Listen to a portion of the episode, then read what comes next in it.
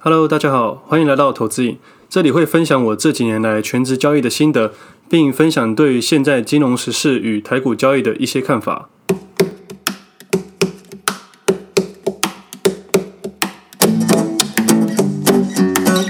今天时间是十月五号星期一，这是我第三十二集节目，我是魏德。上礼拜中秋连假，我原本是计划要去台东找我朋友玩水的，但后来太晚订票，我就没有去了。现在要去花莲或者台东，都有优先实名制，这些就是要给一些当地人优先买票的，我觉得不错啦。要让一些当地人先返家是一件好事，像我这种游客就要自己再积极一点了。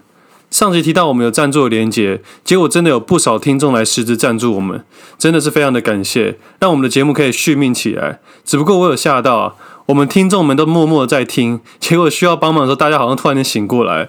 我还以为大家是听听，可能就带过。录音那天是礼拜四，也是放假的第一天。我早上运动完，看完 NBA 冠军赛，现在是打热火跟湖人了。我看到第三节，我觉得热火被虐，我就想说这场比赛应该结束了，我就去咖啡厅打打文章和看一些股票，准备一些股票的资料。我大概找了三十几只标的，还有我的游戏设计吧。我的交易是这样子：我会事先找好我喜欢的东西，把它放入我自选股，不一定是股票哦。然后再设定我的要的条件，出现后我就会进场去试单，看错我就停损，看对我就好好的玩。我下个部分再聊这个部分吧。然后那天大概忙到晚上的时候回家录音，录一录大概九点多，然后我就去睡觉了。因为忙一天其实蛮累的。结果隔天手机一直有邮件，我才发现赞助的人不少。说真的，不管金额大小，我觉得支持率非常的可观。回馈私讯留言评价非常的多，但我觉得实质的赞助很真实，因为你要真的去点下那个赞助连接，这种无形的东西是要那种真的很想我们续命的人才会点下去的。我非常感谢你们的赞助，有感动到我们，也给我们很大的肯定。我们会继续努力做下去，并且将这些资源好好的去利用，不排除未来会有更多的方向，让听众朋友们有更全方位的体验。那你们每一篇留言我都有去看，但我们没有办法一一道谢，因为我们没有留你们的联络方式。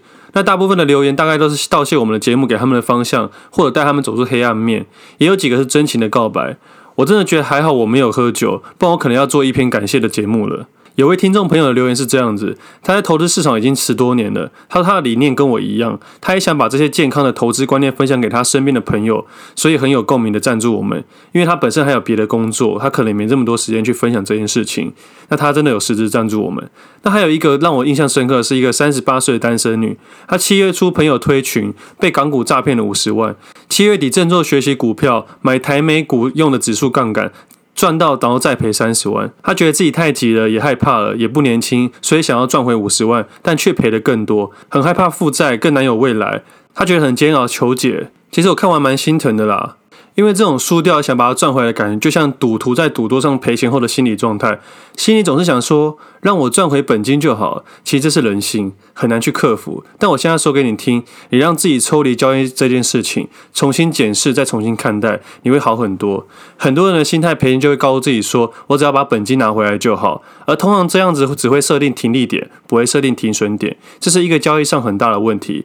投资应该要设立停损点，不该设立停利点。停利点要用移动式的停利法，我来解释一下好了。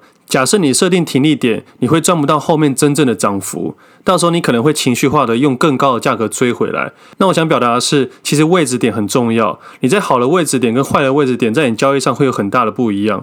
那你不设定停损点，只会让你的亏损越来越大，而且还会到处到处去找资金去补这个钱，这是赌徒的心态，也是交易的问题。那我的建议是，你给自己休息一阵子，重新厘清自己的所有的状况，不管不管是财务状况或心理状况，不要想着在投资市场赚回这笔钱的这件事情，过去就是过去了，好好看看自己现在的财务状况，跟重新检视、重新规划。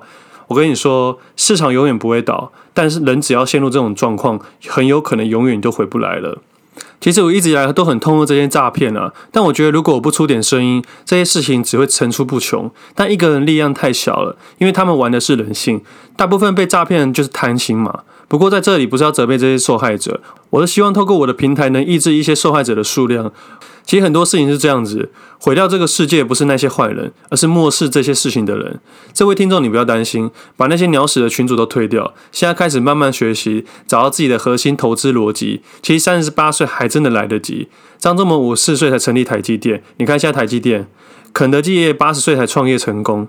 你现在停下来或自暴自弃，一切就停止了。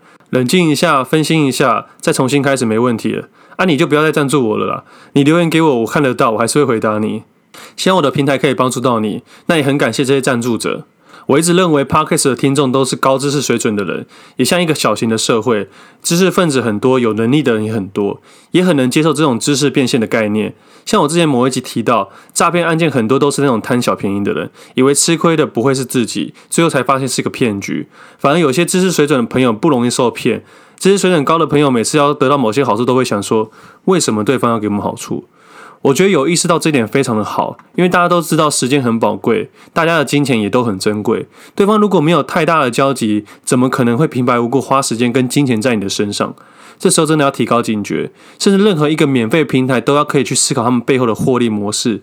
如果有，我才认为这是正常的。比如说，很多人都以为基金没有手续费，你想有可能吗？银行又不是慈善机构，当然会从各种地方去收取费用，包括管管理费、代操费、经理费、赎回费、申购费等等。虽然员工可能有些不需要手续费啊，那我觉得员工的关系合情合理。但如果你是路人，却得到极大的优惠，你自己要去好好思考了。那我的平台目前都是免费，而商业模式上。Pocket 上面的确是有的，只是我还在努力。谢谢大家让我觉得我已经不是一个人，而是一群人了。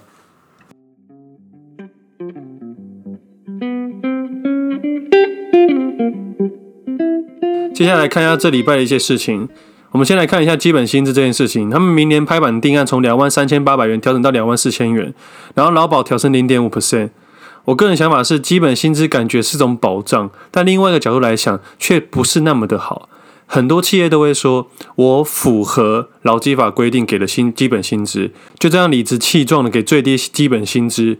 当然也是有好的企业愿意给更高的薪水，但我觉得有些企业就会搞这种招式。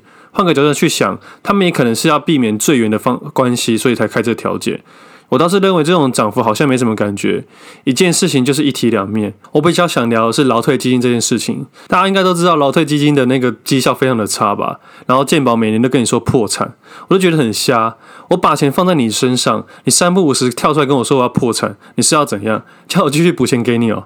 每次看到这样，我都觉得我好像在做期货一样，保证金不足，然后一直去补钱，最后会会不会给我还不知道。不过的确政府需要资金才能去运作啊，我也不鼓励大家不缴这些东西，所以大家可以把这件事情当做一个投资项目去看看。那我觉得我不相信政府，所以我才去做投资。好好思考这件事情吧。我们可以把劳退基金当做保险概念，但千万不要把它当做投资的项目。这礼拜还有一件很火的事情，就是川普得了肺炎。那天是礼拜五的下午，我跟我朋友在好事多买烤肉用品。我记得下午看到这个新闻，我正在吃热狗。我一知道这个讯息，我就觉得他真的很北烂，不戴口罩。爆发后，我觉得他们的随扈心里应该想说，还好我当时都有戴口罩。最好笑的是上礼拜拜登跟川普还在吵架，哦，不是吵架，是辩论会啦，但是看起来真的像吵架一样。我看到时候拜登也要去验一下了。好了，拉回来，我吃完热狗后就稍微看一下小道琼。很正常的急杀了大概五百点，我看完后也关掉，也没想太多。为什么我会没想太多？我解释一下，以现在的国际反应程度，不像二十年前那么的难处理。现在能做的国际商品实在太多了。那天美股还是有开盘，所以当天的美股走势先急杀再拉回。而台湾的投资朋友要怎么做？其实还有摸台指可以做。你如果真的想去避险，你害怕，其实还是来得及的。所以台股的投资人也不用太过于担心。所以我也没想太多，因为市场如果趋势不变，并不会因为任何的讯息去急转弯。会急转弯的不会是讯息，是而是资金跟信心。而且我相信趋势在改变的时候，大部分人都看不出来，因为大家很容易有先入为主的概念。那川普这件事情，我分析两种思维给各位。新闻讯息大概会给你两种剧本：走多跟走空，算是废话。我分析给你们听。如果股市上涨，他们会说，疫情对于股市的冲击已经钝化，即使是世界最有权力的人确诊，也会有冲击有限，而且全世界的资源都会用到他身上，他一定会好。他有钱又有势，一定没有问题，并且接班人都已经准备好了，或者会说利空出尽，未来股市最差的情况已经过了。那如果股市下跌呢？他们会说。连全球防护最严谨的白宫都躲不了肺炎，代表这个疫情比我们想象中还要更更可怕。看来第二波疫情就要来了，而这次会比上次还要更可怕，一定会死更多人。如果不幸川普总统真的离开，对于全球股市会丢下一个震撼弹。我们人类可能会因为这波疫情而经济萧条更久的时间，甚至走向人类的灭绝。好了，反正就是这样子。你看啊，如果真的人类灭绝，你觉得钱还有用吗？黄金还能避险吗？黄金跟面包，你要选择什么？而一直以来我都觉得自己不是预测家，我仅仅是个交易者而已。所以我也没有想太多，依然会依照价格走势去判断，因为只要未来走势出现什么状况，新闻早就帮你找好答案了，就等方向出来再按照上面设定去放上去就好了。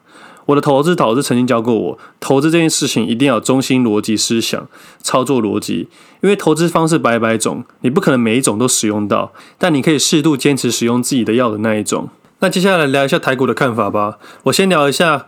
全职交易人会遇到的一些问题。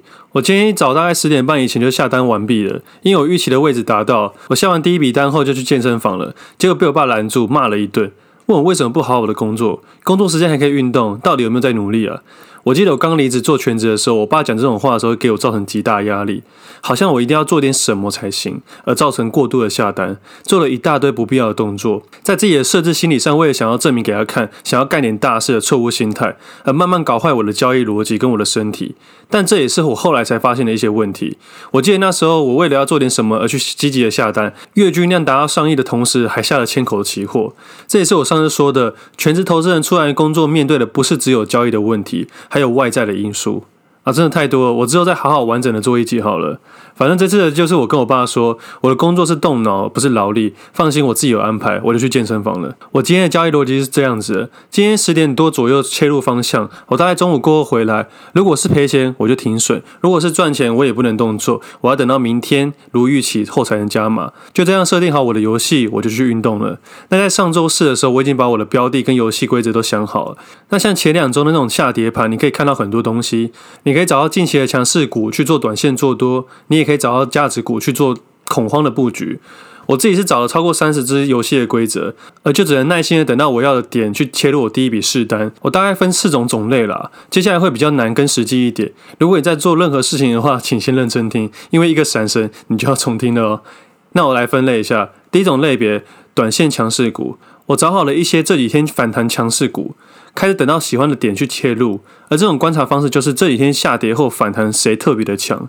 我观察比较明显是三间机体大厂跟跟八零八六宏捷科。那因为红捷科的关系，我也去看二四五的全新。那我也会稍微注意一下二六二七九的胡连跟二三五的晋鹏，这种是我会注意的。那我也没有带单，也不是要挂报股票，完全只是分享自己的看法，大家不要乱跟单。我说我超会赔钱的。那这种就是短线强势股，那可能有拉回的时候可以买一点点去做布局。那第二种类别大概是急杀恐慌股，大概就是要准备创新低的优质股票。这种股票进场后，你很有可能买在反转点，但这种股票要多一点耐心跟时间的发酵，而且资金控管要非常的好，那可以玩比较久，但也必须做比较长的周期。那第三种类别呢，这是下跌的关系正在纠结当中，也就是在一个区间去做整理。这种股票目前没有明显的走势，但我们也还没看出它的方向，我也还在观察之中。那我会把它设定在我的自选股之中，慢慢去看。第四种类别。其实它有点像第二种类别一样，但逻辑思维刚好相反。我身为急涨反转股，我也会去观察，比如说高档爆大量，或者是走势符合我设定的条件。价格很容易骗人，但是量无法。你只要爆大量，不管在上面跟下面，都有可能是新的趋势的转变或新的趋势的开始。那我会把这些列入我的参考之中。那台股的话，我也会去做一些我自己设定的条件去做布局。那在九月之前，我大部分的情况都是做多。那现在有可能会多空持有，有时候做多，有时候做空。现在比较难去判断。只不过我在今天切入我第一笔单，剩下就是要看要不要停损了。如果不如预期，我就慢慢停损；如果如我的预期，我就继续去玩。就像我说的，一关一关过。你在设定游戏条件的时候。条件出现之前，你都不能乱做动作；出现之后，你再慢慢去做。那我在这边只是单纯分享我的交易逻辑，也不是要报股票那些的，所以不要跟单。因为这几种类型的设定，在我心中都有使用的工具与周期。那资金部位大小也不太一样，甚至有可能多空持有。因为只有这样，对我来说，明天的走势我就没那么在乎了。但我相信大部分人不会想要搞这么复杂，而我也觉得也有简单的方法，就是做买进现股这个动作就可以了，不要使用任何的杠杆。但大部分人要找好了标的之外，还要考虑周期跟资金，大概这样就可以慢慢找到自己的设定游戏了。如果以上你不知道我在说什么，可以回听我所有的集数，或者追踪我的 IG 跟 Facebook，我会找时间加上图片去解释。对了，我们投资瘾开了 Line 社群跟 Telegram，有兴趣的朋友可以加入我们，但在里面没有报股票，也没有收费，单纯就是知识的去分享。喜欢我的节目可以帮我订阅、分享、评价，有问题也可以在底下留言。那想实质赞助我们节目的朋友，也可以点下方的链接赞助，我们会把资源好好利用，做更好的内容。